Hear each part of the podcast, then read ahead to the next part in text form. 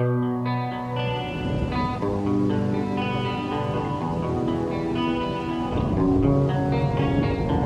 will not be pushed, filed, stamped, indexed, briefed, debriefed, or numbered. My life is my own.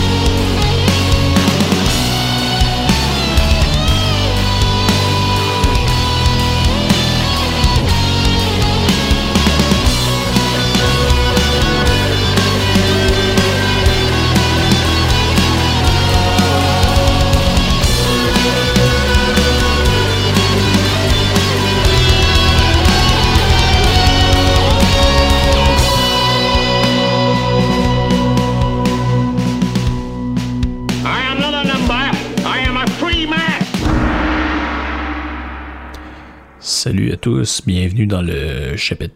euh, je, je- je suis même plus capable de tenir les, le compte. hein. Je, je- je vais arrêter de faire ça parce qu'à toutes les fois, je passe proche de me tromper. Puis là, je sais même plus dans lequel on est rendu. Euh, j'ai été sorti un peu de ma zone de concentration parce que là, j'ai des petits problèmes avec euh, Internet. Ça se connectait, ça se déconnectait, redémarre le routeur, redémarre pas le routeur. En plus de ça, il y a une espèce de crétin qui est parqué dans mon stationnement, dans mon bloc. Donc ça, c'est, c'est toujours un toujours des, des, des, des patterns qu'on peut se passer. C'est pas des gros problèmes, mais Chris, des votants de mon espace. J'espère en tout cas que vous euh, que, que vous allez mieux que moi en ce moment, puis que tout se passe bien euh, pour vous autres. Dans les petits updates que j'ai avant de vous parler de, de ce que je voulais vous parler aujourd'hui, il y a la version euh, électronique de mon livre qui est désormais disponible. Euh, je continue à l'améliorer parce que je me suis rendu compte après l'avoir mis en ligne qu'il y, y a des petits problèmes. Écoutez, soyez indulgents, s'il vous plaît. Tu sais, j'ai pas une maison d'édition qui est à mon service puis qui travaille pour moi. C'est moi puis ma blonde qui fait toute la job de marde. C'est vraiment de l'ouvrage. Pour le peu que ça va me rapporter de faire ça, je l'ai fait parce qu'il y en a qui me l'ont demandé. Euh, donc là, il y, a, des mises à jour qui, vont être faites parce qu'il y avait des, petits défauts de mise en page, des affaires. Parce que quand tu passes de la version papier à la version électronique, il y a des pages blanches qui servent plus ou moins à rien. Donc j'ai essayé de les enlever. Euh, la table des matières, c'était impossible que la pagination soit comme du monde. Ça décalait le stock. Fait que j'ai décidé de carrément l'enlever. Et surtout, toutes les notes des références qui sont en parenthèses maintenant dans le texte, au lieu d'être comme en petit exposant, comme dans le livre papier, sont à la fin. Donc quand vous voyez une référence, important de se rendre jusqu'à la fin pour... euh, pour pouvoir voir ça. Donc, ça sera pas parfait, je vous avertis, parce que j'ai pas les moyens que ce le soit, mais euh, au moins vous allez y avoir accès. Donc, la meilleure façon de se le procurer, je pense que c'est sur euh, Amazon. Quand vous cherchez mon livre sur Amazon, vous allez pouvoir sélectionner le format. euh, je pense que c'est Kindle. Donc, je l'ai essayé avec mon cellulaire, ça, c'est quand même bien, honnêtement. C'est sûr que, comme je dis, c'est pas parfait, mais au moins, ça vous donne une version électronique pour ceux qui aiment pas lire euh, sur papier. Personnellement, je- même si c'est un peu vieux jeu, je vous suggère quand même le papier parce que les notes sont vraiment importantes. C'est pas juste des références pour montrer que j'ai lu des livres, c'est souvent des notes qui disent bon ben là, je parle de tel gars, j'ai une petite note en bas, je dis c'est qui, il est né en quelle année, il est connu pourquoi, etc. Quand ils sont à la fin, moi je trouve ça plus tannant, mais c'est le format e-book qui nous euh, qui nous impose ça euh, malheureusement. Donc je mettrai le lien dans, dans la description du podcast pour ceux que ça euh, euh, que ça intéresse. Euh, Aujourd'hui, je veux parler. C'est drôle parce que j'ai lu ce livre-là il y a plus qu'un an maintenant, mais euh, la raison pour laquelle je veux en parler, c'est que j'ai entendu Yann Sénéchal en parler dans un podcast qu'il a fait avec les gars des podcasts de garage.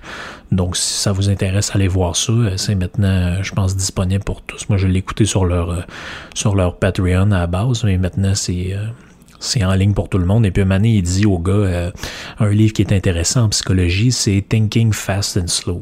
Donc là, il, en parle de manière très rapide, mais j'avais eu l'idée de faire un podcast là-dessus au départ. Finalement, l'actualité, je sais plus trop ce qui s'était passé. Je pense que c'était dans le temps de, quand Trudeau s'était mis euh, un, bas plié d'un culotte pour avoir l'air d'avoir une grosse bite puis qu'il s'était fait un blackface. Ça m'avait forcé à faire un, un autre genre de podcast. J'ai comme oublié ça. Mais j'avais pris plein de notes là-dessus. Donc, je vais vous en parler euh, aujourd'hui. Pourquoi j'en parle, c'est que c'est un livre important, à mon avis, pour comprendre pour comprendre un peu pourquoi on, réfléchit souvent comme des cabochons. plus que d'autres, vous, vous, me direz, certains plus que d'autres, mais euh, je pense que c'est un livre euh, indispensable pour ça. Donc le livre, c'est euh, Thinking Fast and Slow en français, c'est les deux vitesses de la pensée. C'est, ça a été écrit par un monsieur qui s'appelle Daniel Kahneman. comme à l'habitude, je vais, vous présenter un peu c'est qui. Donc Daniel Kahneman, c'est qui? C'est un un psychologue et un économiste américano-israélien. Il est né le 5 mars 1934. Il a été professeur à l'université de Princeton, euh, connu notamment pour avoir été le lauréat du prix Nobel d'économie en 2002 pour ses travaux sur la théorie de la perspective, qui sont l'économie comportementale, la, finance comportementale, qui euh, c'est probablement ce qui avait intéressé Yann euh, au départ. Euh, il est né, euh, à l'époque, ça faisait partie d'un territoire de la Palestine, mais il est né en, Israël, si vous voulez. Euh, donc, ses découvertes, c'est quoi? C'est basé un peu sur l'étude les, des anomalies boursières en lien avec les biais cognitifs. Donc, ça, ça va être important dans le podcast d'aujourd'hui, c'est-à-dire les, les, les, distorsions mentales ou les, les, les schémas de pensée qu'on a qui font qu'on se trompe. Et euh, il, va, il va être en association dans sa vie avec un bonhomme qui s'appelle Amos Tversky.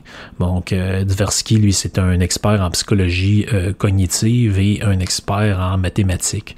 Donc, c'est pas des pieds de céleri. Là. On n'est pas dans la psychologie sociale puis la psychologie. Tu sais, quand vous allez dans une vous, vous allez au Renaud-Bré, la section psychologie, ça va être des patentes genre euh, les, le, bonheur expliqué à ma grand-mère, puis euh, des affaires pour vous parler de votre complexe euh, d'Oedipe.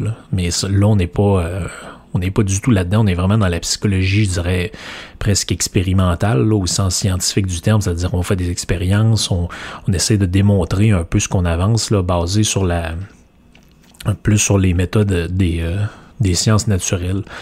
Euh, donc Kahneman, c'est un, vieux monsieur, hein, il est né dans les années 30, il, est encore en vie euh, euh, aujourd'hui. Il va passer une partie de son enfance à, Paris. Ses parents vont, vont habiter là par avoir quitté la, Lituanie dans les, le début des années 20. Euh, il va rester là pendant un, bon moment parce que euh, jusqu'à ce que ses parents fuient euh, l'armée allemande qui, qui envahit la France en 1940, même que son père va être arrêté pendant un rave des, euh, des S6, ou plus probablement que c'est la Gestapo en fait, mais il va être libéré euh, après quelques semaines de détention parce que son patron va, un peu comme dans les listes de Schindler, son patron va dire oui mais j'ai besoin de lui pour faire fonctionner euh, l'endroit où je travaille, puis là ils vont le relâcher. il va, Kahneman va raconter cette, cette histoire-là dans, dans, dans quelques-uns de ses écrits. Donc ils vont se cacher euh, pendant la guerre, puis ils vont finalement survivre. Euh, fait, dommage, son, son, père va quand même mourir avant la fin de la guerre en 1944. Il souffrait d'une forme assez sévère de, de diabète. C'est là que Kahneman et sa famille vont émigrer euh, en Israël, qui est à comme je le disais, on appelle ça la Palestine mandataire. Donc, c'est un endroit de la Palestine qui est occupé par les futurs, euh, le futur État d'Israël qui est créé, je crois, en 48. Euh, en 1954, Kahneman il, reçoit, il va recevoir son diplôme de l'Université hébraïque de Jérusalem. Euh, c'est un diplôme, on appellerait ça aujourd'hui un multidisciplinaire. Donc, dans le fond, il y avait une, une partie mathématique, une partie psychologie. Puis, il s'éloignera pas tellement de ça. Hein. Dans le restant de sa vie, il va, va rester assez assez euh, fixé sur ces deux disciplines-là et son, intérêt pour l'économie vient de son, de, de, de, son intérêt pour la psychologie. C'est-à-dire que quand on pense à la macroéconomie, les échanges, la finance, tout ça, on, pense beaucoup à la géopolitique, la politique, euh, le, les influences internationales, choses-là, mais en même temps, il y a un aspect très psychologique à l'économie, notamment dans le dans le, comment se passent des crises, hein, comment il, se passe euh, des mouvements euh, au, niveau de la bourse, comment ça peut être même en lien avec la psychologie la plus élémentaire des, des, des individus. Euh, il va faire son service militaire. Euh, donc, dans le fond, c'est là-bas, c'est, c'est obligatoire, même je pense encore aujourd'hui. Donc, il va être euh, il va même travailler au sein du département de psychologie des, des forces armées israéliennes. Il va être il va notamment évaluer des, des soldats pour voir s'ils ont les, les capacités mentales pour devenir des officiers. Euh, fin des années 50, euh, il va partir aux États-Unis pour poursuivre sa formation en psychologie. Il va, étudier à Berkeley en, Californie, l'Université de Californie. Euh, il va obtenir son doctorat en 1961. Donc, on, comme je disais, on n'est pas on pas dans le rayon des deux de pique. Là. Même euh, son, son, son, euh, son comparse, Amos Tversky, dont j'ai parlé, lui, lui, ça va être un, méchant calé en mathématiques, puis ensemble, ils vont publier des articles pionniers qui vont faire vraiment autorité là, dans, dans, dans leur domaine de la de de, l'économie comportementale, de, que l'ensemble de ces, de ces articles-là va, va déboucher en 79 sur ce qu'ils vont appeler la théorie des perspectives. Je rentrerai pas là-dedans parce que je veux pas qu'on, qu'on se perde, mais euh, c'est cette série d'articles-là qui vont leur valoir finalement le, prix Nobel. Malheureusement pour Tversky, euh, il verra pas ça de son vivant. C'est en, en 2002. Euh, Kahneman reçoit le prix Nobel avec Tversky, mais Tversky est décédé en, en 96, malheureusement pour lui. Donc, le livre, de quoi ça parle là-dedans? Euh, honnêtement, c'est probablement un, livre qui est dans les plus fatigants à lire, je dirais. Euh, Puis c'est drôle parce que c'est un peu le, thème du livre. Quand je dis fatigant, c'est vraiment au sens euh, populaire du terme, c'est-à-dire épuisant. C'est, un livre qui est épuisant à lire parce qu'il fait énormément fonctionner votre cerveau.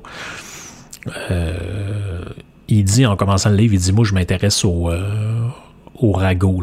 Je, veux dire, je, je, regarde la base de ce que les gens disent, puis c'est comme ça que je les euh, que je les analyse. Il dit je m'intéresse aux choses que les gens disent et aux erreurs qu'elles comportent dans leur raisonnement. Donc autrement dit, il regarde, euh, euh il, il fait pas de la psychologie. derrière les, derrière les murs des institutions universitaires. Il fait vraiment de la psychologie au sens où il observe les, comment les gens comment les gens fonctionnent et comment ils parlent, puis derrière ces paroles-là, quels sont les types de raisonnements que les gens utilisent, comment leur cerveau fonctionne, comment leur psychologie euh, fonctionne. Il dit, euh, son objectif là-dedans, c'est simple, c'est aider les gens à mieux juger les autres ça peut paraître un peu euh, paradoxal. Aujourd'hui, on vit dans une espèce de monde où juger, c'est pas gentil, il faut pas parler contre les autres, puis faut pas faire ci, faut pas faire ça. Mais il dit, en réalité, le, le, cerveau est doté d'une fonction qui s'appelle le jugement, puis il faut l'utiliser. Donc, euh, il veut aider les gens à mieux se servir de leur, euh, de leur jugement. Le livre a un intérêt du point de vue de la psychologie sociale et aussi de l'économie, mais à mon avis, son principal intérêt, c'est de nous expliquer comment nous réfléchissons. Euh, pour le meilleur et pour le pire d'ailleurs. C'est, c'est-à-dire que souvent, on a des idées, mais on ignore d'où elles viennent. C'est-à-dire que les gens sont, je sais pas moi, les gens sont socialistes, ou les gens sont racistes, ou les gens ont, un certain nombre de, préjugés ou de biais cognitifs, c'est comme ça qu'ils les appellent dans, dans ce livre-là, et on ne sait pas d'où ça vient. En réalité, c'est avec ça qu'on réfléchit, mais on ne sait pas pourquoi on réfléchit à l'aide de ces fameux biais cognitifs-là. Puis justement, c'est un des objectifs du livre, c'est de définir et de mettre de l'avant ce que c'est qu'un biais cognitif. Autrement dit, d'où est-ce qu'ils viennent ces biais cognitifs-là? Un biais cognitif, là-dedans, c'est défini comme un mécanisme qui entraîne des erreurs de jugement systématiques. C'est-à-dire, on va le voir plus tard, je vais les énumérer, puis ça va vous permettre de mieux comprendre ce que c'est qu'un biais cognitif, mais euh, quelqu'un, par exemple, qui est, raciste, ben, son biais cognitif, c'est qu'il va toujours tout voir à l'aube de la race. Il va toujours, et quand il va regarder les ajustements d'une personne de, couleur noire, il va toujours y voir l'aspect racial. Donc, toute la réalité va être analysée à partir de ce biais cognitif-là. Il verra jamais les actions de la personne comme étant le résultat d'un jugement ou d'une volonté individuelle, mais toujours comme étant faisant, faisant partie d'un groupe X. Donc, comme relevant des caractéristiques d'un groupe X que lui-même va avoir défini en fonction de son propre euh, préjugé. Donc, dans, ce livre-là, sa méthode, c'est quoi? C'est de poser des questions et d'analyser des réponses intuitives. Euh, L'hypothèse étant que les gens sont en général peu doués pour les statistiques intuitives. Euh, Qu'est-ce qu'il veut dire par là? C'est que euh, ben, un exemple assez, assez clair de ça, c'est que, puis je, reviendrai plus tard, il va dire dans le livre, notre cerveau fonctionne en partie sur l'intuition. Je reviendrai sur les deux fonctions de la, pensée euh, après pour que ce soit plus clair, mais euh, notre intuition est très peu fonctionnelle pour des, euh, des, des, opérations complexes. En réalité, on est très bon pour des opérations simples, mais les opérations complexes, on est plus ou moins bon. Il va dire, par exemple, l'intuition est capable de répondre à la question 2 fois 2 égale combien? Il va répondre intuitivement à 4. Pourquoi vous répondez ça? C'est parce que vous l'avez appris par cœur. Mais si je vous demande combien fait 12 fois 24, de, mettons 12 fois 432, puis regarde, je ne sais même pas la réponse moi-même, mais si on prend une calculatrice, on fait 12 fois 432, ben, à moins d'avoir appris par cœur que ça fait 5184, l'intuition répond pas à cette question-là. Donc, lui, il cherche à comprendre pourquoi c'est comme ça. Pourquoi l'intuition nous permet de répondre du tac au tac des choses qu'on a appris par cœur, ou qui ressemblent à des choses qu'on a appris par cœur, mais pourquoi l'intuition fonctionne pas sur des raisonnements complexes ou des opérations mathématiques complexes.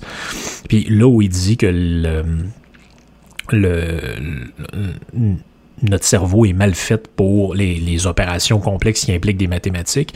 Il pose des questions assez simples. Il va dire, ben, par exemple, si on vous pose la question, qui pensez-vous qui sont, qui pensez-vous qui est le plus infidèle parmi les catégories suivantes? Politicien, avocat ou médecin? Il va dire, quand on tente l'expérience, en général, en général, les gens répondent politicien. Mais c'est faux. Pourquoi c'est faux? C'est parce qu'il y a très peu de politiciens et énormément d'avocats et de médecins. Donc forcément, c'est plus facile d'en trouver dans ces catégories-là. Mais les gens fonctionnent, leur, le cerveau humain fonctionne pas comme ça. Il n'y aura pas tendance à prendre en considération euh, l'aspect mathématique de la chose. Même, il y a un autre exemple qui est intéressant. Il va dire un peu plus loin dans le livre, il dit euh, si je vous pose la, si je vous euh, je vous dresse le portrait d'un individu suivant. Je vais vous dire, euh, bon, ben, euh, appelons-le Paul. Paul est un homme timide euh, qui aime la lecture, qui s'intéresse beaucoup aux choses intellectuelles. il est assez peu sportif, plutôt justement intellectuel. C'est quelqu'un qui est assez solitaire. Puis bref, je vous dresse un portrait comme ça, et puis je vous pose la question après est-ce qu'il y a plus, est-ce qu'il y a plus de chances d'être agriculteur ou bibliothécaire? Ben là, intuitivement, vous allez répondre, ben, bibliothécaire, son profit fit plus, plus avec ça. Là, il va dire, ben, d'un point de vue strictement mathématique, il y a beaucoup plus de chances d'être agriculteur que bibliothécaire. Pourquoi? Parce qu'aux États-Unis, ou peu importe dans quel pays vous vivez, il y a beaucoup plus de gens qui travaillent en agriculture que de gens qui travaillent dans des bibliothèques, surtout en 2020. Mais pour arriver à cette opération-là, vous avez besoin de faire intervenir autre chose que votre intuition. C'est ça qui c'est là qui nous amène tranquillement pas vite vers sa thèse fondamentale. Ça paraît obscur tranquillement. Je vous le dis, c'est un livre complexe, c'est un sujet complexe.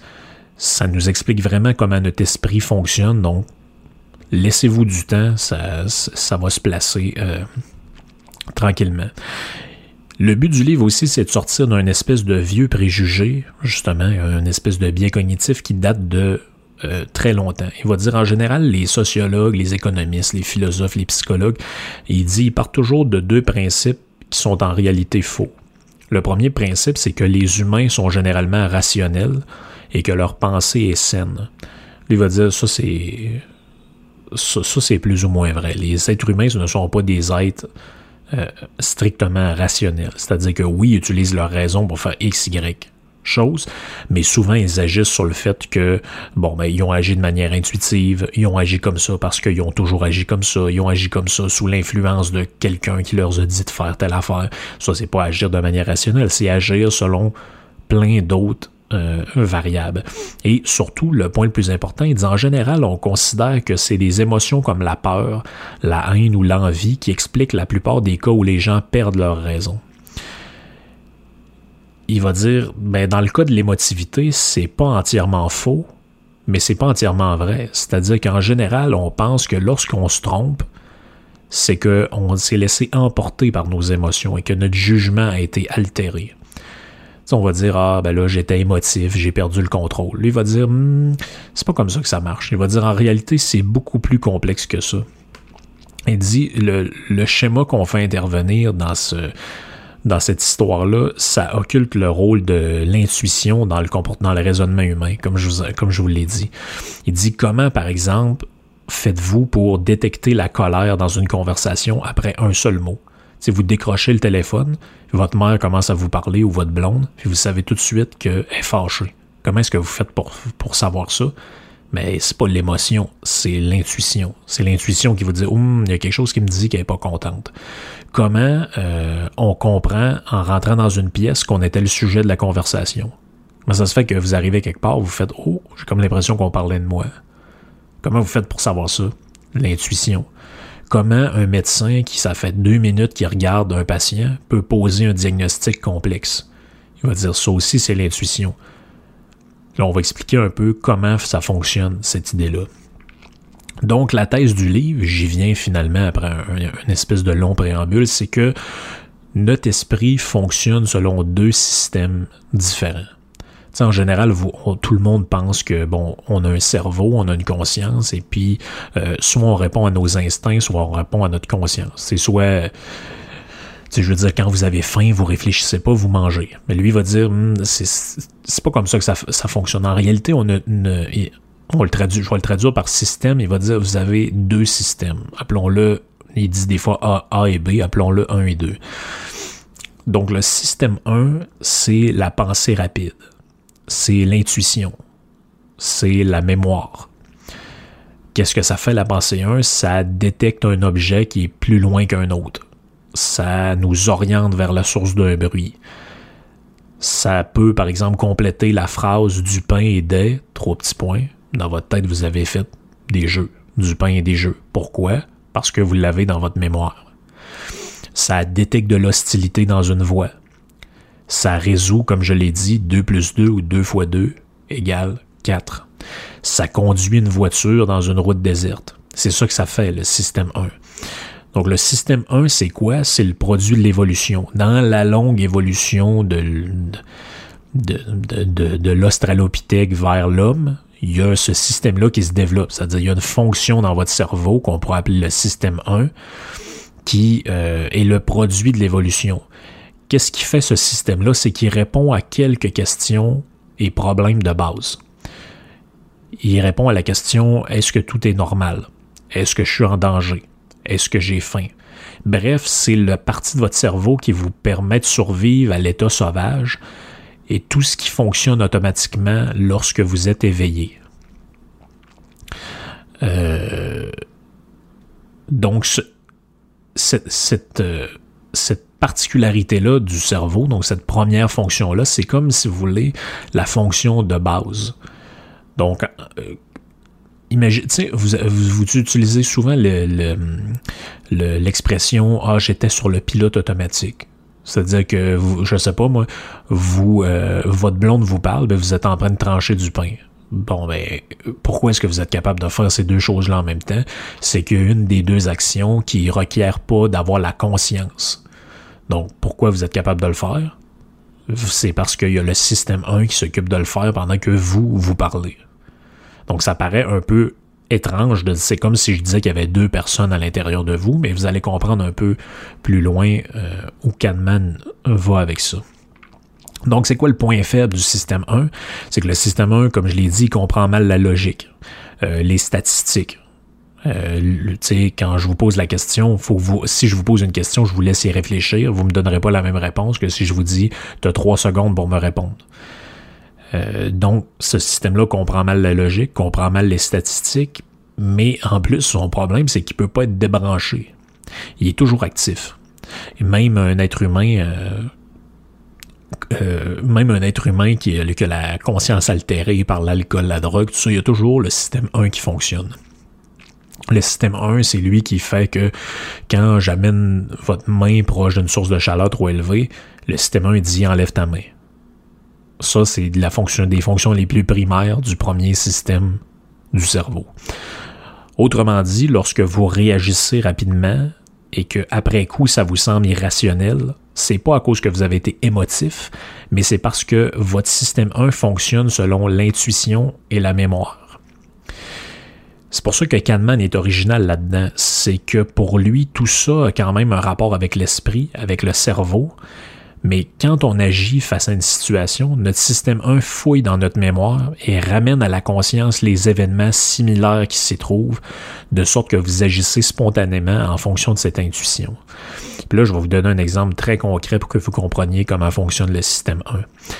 Par exemple, vous êtes en train de jouer au hockey. Euh, prenez le sport que vous voulez, mais maintenant, je vais prendre le hockey parce que je connais ça un peu plus. Vous jouez au hockey dans votre conscience, pendant que vous jouez, vous pensez pas à le pourcentage de chances que vous avez de faire telle affaire. Vous n'êtes pas en train de réfléchir à votre game. Vous jouez. Mais intuitivement, vous savez que, je sais pas moi, 19 fois sur 20, quand vous tentez une passe, la longue passe en zone neutre, vous êtes intercepté. Donc, vous la faites pas. Vous choisissez de faire une passe plus courte à votre coéquipier défenseur. Pourquoi vous faites ça? C'est parce que vous avez l'intuition que ça ne marchera pas. Pas parce que vous avez fait une grande réflexion euh, sur le pourquoi du comment.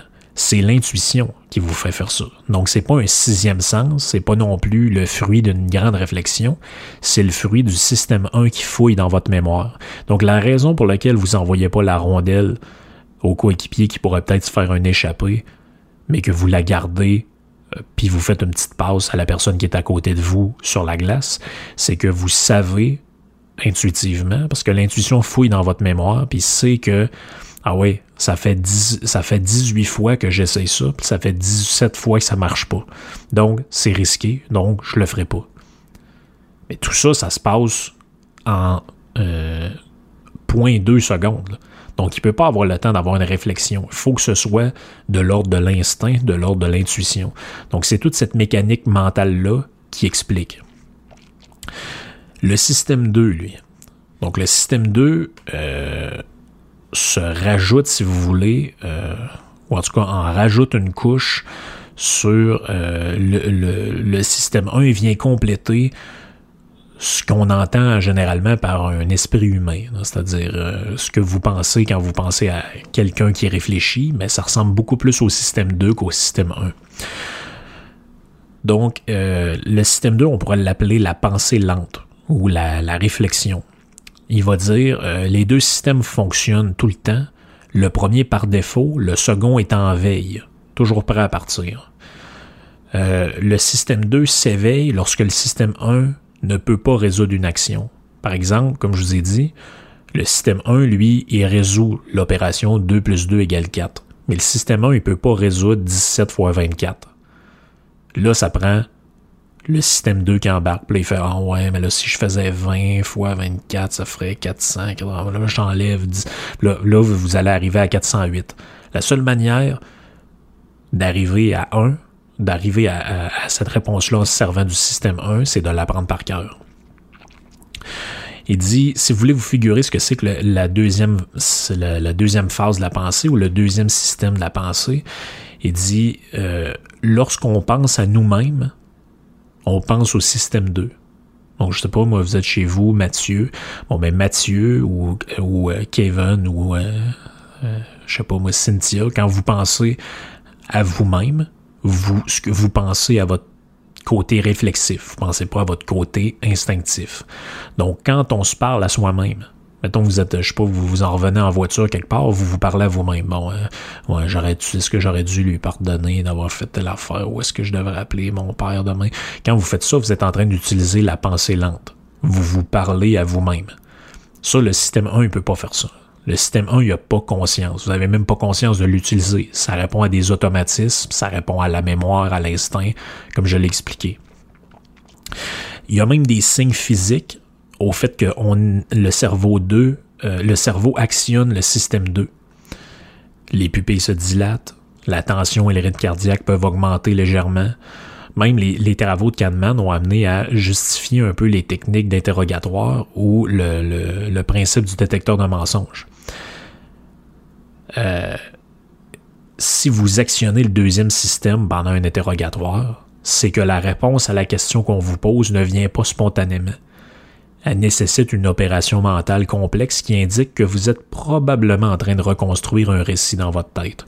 Exemple, vous êtes dans une salle d'interrogatoire, le policier vous demande euh, étiez-vous euh, chez vous le 28 novembre 2020 euh, à 8 heures le soir? Ben, si vous le savez, puis la réponse est non, vous répondez non. Vous n'avez pas besoin de réfléchir pendant deux heures. Mais le policier ou le détecteur de mensonges ou peu importe qui, qui vous analyse, quand vous répondez pas, là, il voit que vos pupilles se dilatent, vous commencez à stresser, vous réfléchissez, c'est que vous êtes en train de penser à comment vous pourriez vous sortir de la merde. Donc, c'est, c'est, puis là, quand vous faites ça, c'est le système 2 qui embarque. C'est que le cerveau actionne la pensée lente en se disant, là, je suis pas capable de je suis pas capable de répondre à autre chose, il faut que je réfléchisse ce qui nous amène au euh, principe du biais cognitif dont j'ai parlé au début. Euh, les biais cognitifs, en fait, viennent de quoi? Euh, ça vient du fait que la coopération entre le système 1 et le système 2, c'est comme détraqué ou c'est déraillé, si vous voulez. Tant qu'on n'est pas surpris par quelque chose, le système 1 a tendance à ne pas activer le système 2. C'est-à-dire que euh, combien de fois dans votre vie vous avez parlé à quelqu'un, vous lui avez dit quelque chose euh, que vous dites Ah, je me sens que ça va le faire réfléchir, puis il a juste fait Ah ouais. Bon ben ça, c'est quelqu'un qui est. Le, le, système 1 est en place, puis le système 2 n'a jamais été déclenché. Euh, il fonctionne sur des, automatismes. Et pourquoi c'est comme ça? C'est que le système 1 fonctionne par des mécanismes très simples comme les associations d'idées, par exemple. Bon, mais vous avez déjà vu quelque chose qui ressemble à ça, votre cerveau il fait bon ben ça et ça, ça veut dire que c'est ça. Je sais pas moi. Euh, vous voyez euh, quelqu'un qui tombe par terre puis qui, qui a l'air à être en danger ou qui a l'air d'avoir un malaise cardiaque ou peu importe. La raison pour laquelle vous allez le voir, c'est que dans votre tête, vous associez le fait de tomber par terre au fait d'avoir un malaise. Vous n'avez pas fait une réflexion euh, à ah oui, est-ce qu'il est en train de faire une crise cardiaque ou il est peut-être juste en train de faker, qu'est-ce qu'il est en train de faire? Non, non. C'est le système 2 n'a pas encore été actionné à ce moment-là. Si vous répondez à un, automatisme, dépendamment de comment vous avez été euh, habitué à gérer ce genre de situation-là. Ce système-là, il fonctionne aussi de manière extrêmement primitive. Donc, le système 1, il raconte dans le livre plusieurs exemples euh, d'expériences. Le livre est génial pour ça, c'est qu'il y a tellement d'exemples qu'on comprend tout, même si c'est très euh, complexe. Il va dire, par exemple, euh, un psychologue prend deux groupes. OK? il va faire entendre les mêmes affirmations aux deux groupes. Le groupe 1, on lui demande de hocher la tête de haut en bas comme quand on fait oui, et le groupe 2 de gauche à droite, comme quand on fait non. Ensuite, on les questionne sur leurs avis face aux affirmations. Le groupe qui faisait des signes de non avec la tête a une forte tendance à désapprouver les affirmations. C'est très weird. C'est des expériences qui ont vraiment été faites. Conclusion, le système 1 en action n'oublie jamais rien il associe les affirmations à quelque chose de vrai parce qu'il est habitué que le fait de hocher la tête de haut en bas signifie approuver et vice-versa. Donc le fait de faire un signe de non pendant qu'on vous parle vous entraîne le système 1 à désapprouver une affirmation parce que il est habitué d'associer la désapprobation au signe de non et l'approbation au signe de oui. Un autre exemple encore plus troublant de ça. Euh, un psychologue donne une formation où il parle de vieillesse, de maladie, de problèmes de motricité, de toutes sortes de patentes en lien avec la vieillesse. Il va demander ensuite aux participants de se rendre dans un autre local. Et genre, ah, j'ai une vidéo à vous montrer, rendez-vous au local euh, B040 machin. Il fait la même chose avec le deuxième groupe, mais dans, ce groupe-là, avant, il leur a parlé de sport, de jeunesse, de santé, de plein air. Après ça, il fait une expérience il calcule le temps que ça prend à se rendre au deuxième local. Et chaque fois, ils remarquent la même chose. Les gens qui ont entendu parler des problèmes de vieillesse se sont déplacés plus lentement vers le local. Donc, autrement dit, lorsqu'on se laisse guider par l'intuition, par le système 1, on risque très souvent de subir, de se tromper en réalité, d'avoir des biais cognitifs ou d'être influencé par des choses qui sont complètement irrationnelles. Mais c'est pas à cause de l'émotion, c'est pas à cause qu'ils ont été influencés par l'émotion. Non, non. C'est que le système 1 répond à des trucs bien simples. Il est influencé par les, dans d'autres écoles de psychologie, on dirait par les stimuli, mais c'est un peu ça. Il, est face à des mots qui rappellent des choses, l'intuition qui, qui, intervient là-dedans, puis après ça, on est influencé par ça. Euh, un autre exemple, le fait de croire que quelque chose est vrai parce qu'il est accompagné d'une statistique relève du système 1. Le système 1 est habitué que, bon, ben, moi je vois passer des affaires. Quand il y a des chiffres avec ça, c'est généralement plus vrai. Donc, si on me dit que 75% des gens savent ni lire ni écrire, bon, ça doit être vrai, sinon pourquoi il aurait mis ça là? Parce que c'est relié à une association. Le fait de croire à quelque chose parce que les caractères sont plus gros, ça relève aussi de ça. ça, je ris pas, c'est vraiment des études qui ont été faites. Quand on utilise des lettres majuscules, les gens ont tendance à plus le croire. Il dit le fait de répéter souvent un mot ou une expression, qu'elle soit vraie ou fausse, augmente la croyance en cette idée.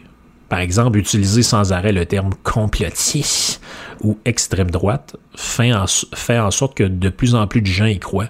Pourquoi? Parce que quand vous voyez ça passer, si vous n'éveillez pas votre système 2 pour questionner le bien fondé de l'accusation, c'est-à-dire si vous ne vous mettez pas à réfléchir, ouais, c'est quoi cette histoire-là de complotiste? Euh, t'as peu, là, on va réfléchir à ça deux secondes. Le système 1 le prend pour vrai. Parce que plus c'est répété dans son fonctionnement, il, il, va puiser dans la mémoire pour trancher. C'est-à-dire que le système 1, lui, il, il, puise dans sa mémoire, dans votre mémoire. Puis il dit, ben, dans ma mémoire, j'ai 400 fois tel nom associé au mot complotiste. Le système 1, lui, il se casse pas la tête. C'est vrai. Je l'ai entendu, c'est vrai. Donc, plus il a entendu souvent l'expression complotiste associée à Monsieur X, mettons, plus rapidement le système 1 va acquiescer.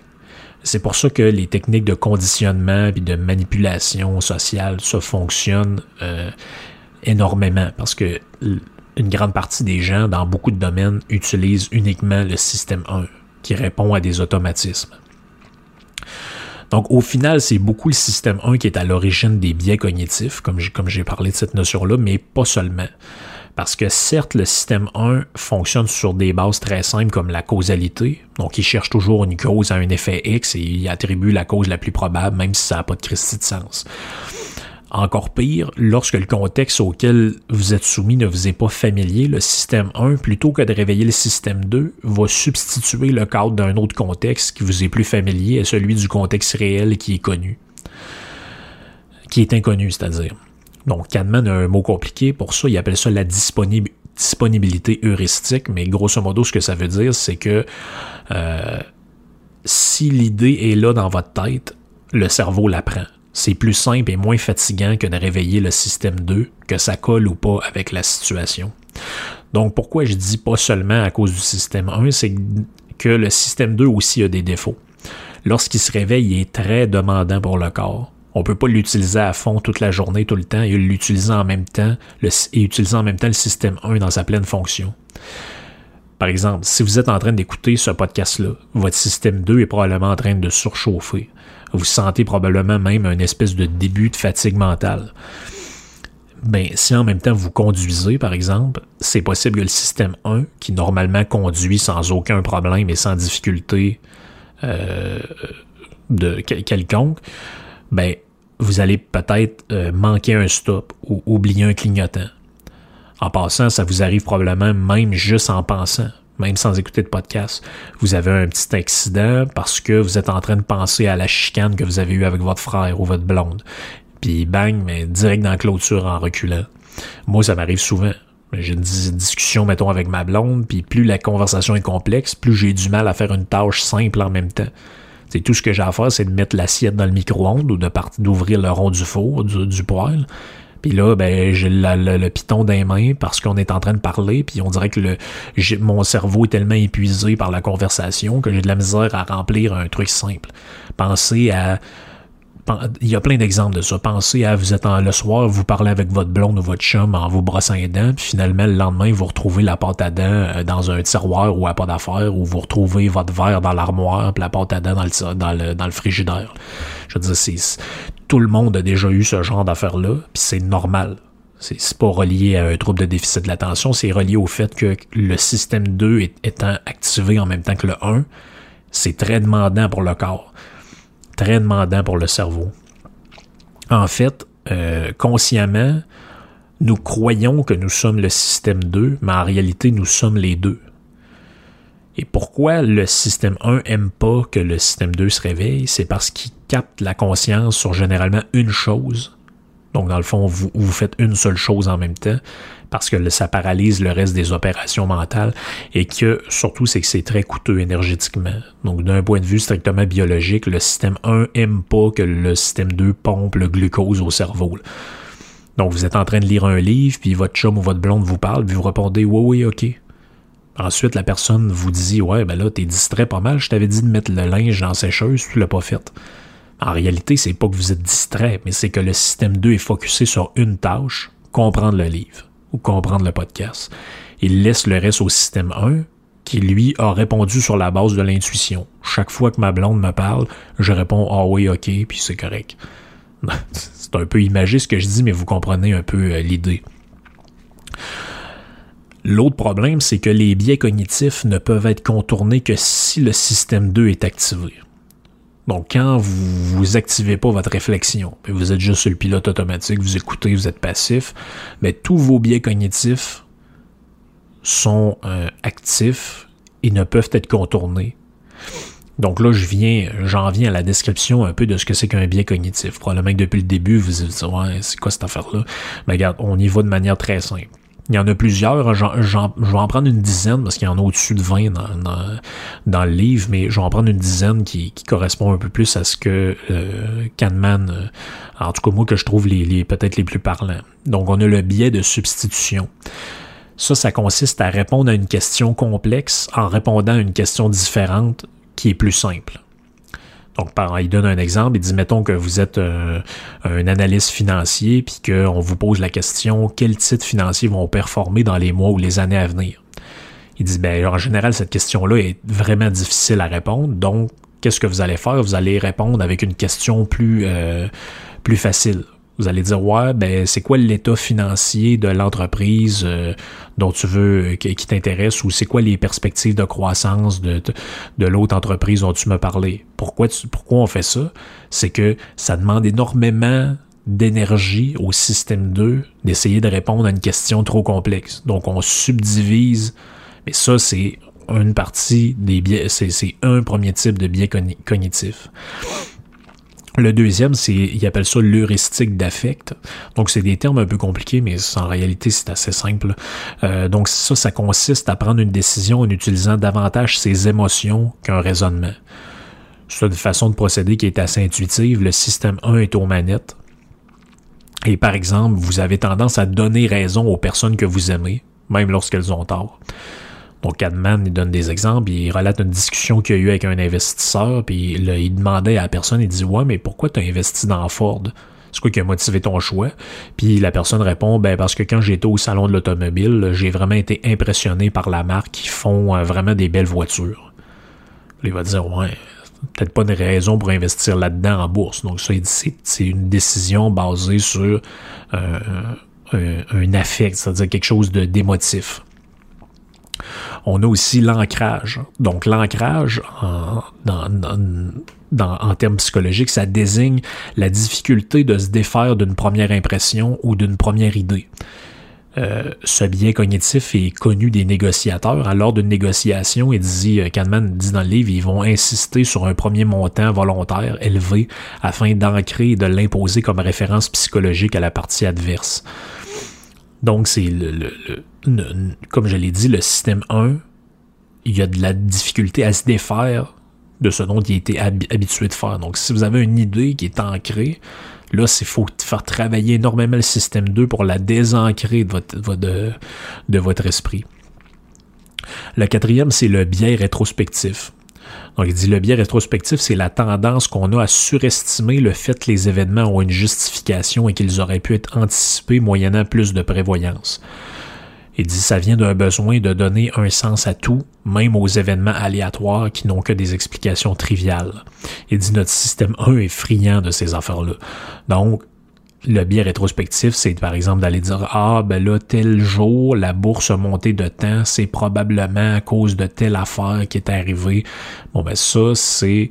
On surestime le fait que des événements ont un sens, puis a posteriori, on va leur trouver un sens qu'on a inventé, si vous voulez. Bon, ben, la mentalité complotiste rentre beaucoup là-dedans. là c'est-à-dire que ah, ça peut pas être un hasard si tel gars dit ça, puis tel autre le dit en même temps sur un réseau social. Donc, a posteriori, vous allez inventer un lien de cause à effet entre ces deux choses-là, puis vous allez essayer de justifier une chose par rapport à une autre en fonction de cette espèce d'aspect-là de prévoyance. Un autre biais cognitif, c'est le biais de la croyance. Donc, euh, ça se produit quand le jugement sur la logique de quelque chose est biaisé par la croyance en la vérité ou la fausseté de la conclusion. Autrement dit, vous croyez en, quelque chose parce que vous étiez déjà convaincu à l'avance que ce soit bon ou pas bon. Donc, exemple, si je vous dis, je sais pas moi, que vous êtes déjà convaincu que le communisme, mettons, c'est une mauvaise chose, ben peu importe par quel argument je vais arriver pour vous le, démontrer, vous allez être convaincu, vous allez trouver que c'est correct parce que vous êtes déjà convaincu de ma conclusion. Donc ça, c'est une forme de biais cognitif. Il y a le biais de l'autocomplaisance aussi. Il dit c'est la tendance à s'attribuer le mérite de ses réussites et à attribuer à ses échecs et à des facteurs extérieurs euh, attribuer ses échecs à des facteurs extérieurs défavorables. Ça, on voit ça énormément chez les enfants ou chez les gens qui n'ont pas maturé, c'est-à-dire j'ai réussi mon examen, j'ai bien fait ça, c'est parce que j'ai bien étudié, puis j'ai fait mes devoirs, j'ai fait mes affaires, j'ai coulé mon examen, il était trop dur, puis le prof c'est un crise de con. ça c'est typique. Donc ça c'est un exemple parfait de biais d'autocomplaisance le, septième euh, biais, c'est l'aversion de la dépossession. L'aversion de la dépossession, ou on appelle ça aussi l'effet de dotation, c'est ça désigne une tendance que les gens ont à attribuer une plus grande valeur à un objet qu'ils possèdent. Puis il va dire, ben, un exemple de ça, c'est le propriétaire d'une maison qui estime la valeur de sa propriété, mais si on y montrait la même maison qu'il possède, pour lui dire combien veux-tu donner pour l'avoir, il donnerait même pas la moitié du prix que lui espère avoir en retour de la sienne pour la même maison. Bon, ben ça, il dit c'est normal, c'est on a tendance à surévaluer ce qu'on possède, à donner une, importance capitale à ce qu'on a, alors que ça a une importance plus ou moins euh, relative. Euh, le huitième, c'est l'illusion de la corrélation. Ça aussi, c'est un lien avec euh, la mentalité dont je parlais euh, précédemment. Donc, l'illusion de corrélation, ça consiste à percevoir une relation entre deux événements non reliés ou encore exagérer une relation qui est faible en réalité. Là, il donne un exemple, il va dire l'association d'une caractéristique particulière chez une personne au fait qu'elle appartient à un groupe particulier alors que la caractéristique n'a rien à voir avec le fait qu'elle appartient à ce groupe-là. Donc, autrement, je sais pas, ça cogne à la porte chez vous, les Mormons sont là, il y en a un qui est un peu impoli, puis vous dites après, bon, ben, les Mormons, s'ils sont tous impolis, moi, je le sais, j'en ai déjà connu, blablabla. Bon, mais ça, c'est une illusion de corrélation. C'est que vous avez fait le lien dans votre tête parce qu'une personne a cogné à votre porte est impoli, que tout le monde qui est là-dedans est, est impoli. Si ça se trouve, peut-être que vous avez affaire à l'exception. Vous ne pouvez pas le savoir. Le neuvième, c'est le biais de cadrage. Donc, le biais de cadrage, c'est la tendance qu'on a à être influencé par la manière dont un problème est présenté. Un exemple de ça, c'est, mettons, vous allez chez le médecin, puis on vous dit, euh, ouais, euh, à votre place, je ferai pas cette, euh, cette opération-là, il y a juste 50% de chance de réussite. Mais si on fait la même chose, puis on vous dit, ben, c'est quand même pas trop risqué, il y a 50% d'échecs, mais euh, à votre place, je vous le suggère. Même si j'ai donné le même pourcentage, la manière dont je l'ai présenté va influencer votre choix. Donc ça, c'est ce qu'on appelle le biais de cadrage. C'est la manière dont le, cerveau se laisse simplement influencer par ça est présenté de manière positive, j'y vais, c'est présenté de manière négative, j'y vais pas. Donc, le système 2 embarque pas pour défaire le biais de cadrage. Le dernier, c'est que je vous, que je vous énumère, c'est le biais du faux consensus. Donc, le biais du faux consensus, c'est la tendance à croire que les autres sont d'accord avec nous plus qu'ils sont en réalité. Puis, il dit ça, c'est vraiment présent en, en, politique ou dans les groupes fermés. Puis, c'est vraiment un biais qui est présent chez ces gens-là, c'est qu'en réalité, ils ont l'impression d'avoir un plus grand soutien qu'ils l'ont en réalité parce que les gens qui côtoient veulent leur faire plaisir, etc., etc. On voit souvent ça au, Québec, chez le monde du Parti québécois. Ils vont quelque part dans une région, ils, organisent une patente, il y a des souverainistes qui vont là, puis là, sont sûrs que tout le monde euh, en Abitibi veut faire la souveraineté du Québec.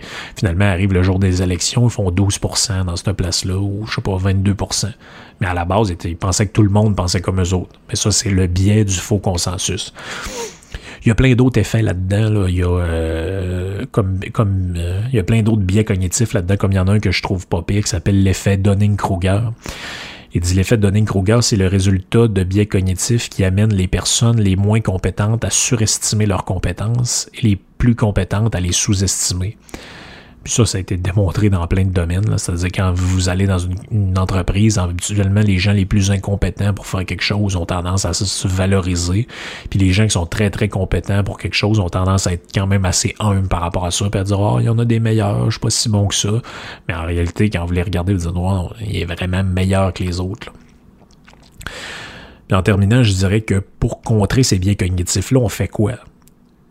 Ben, c'est plate, mais on n'a pas d'autre solution que d'en prendre conscience, premièrement. Donc, si vous lisez le livre, vous allez voir de toutes les opérations mentales qui n'ont pas de sens qu'on fait, qui fait qu'on arrive à toutes sortes de conclusions complètement erronées sur euh, un paquet de questions.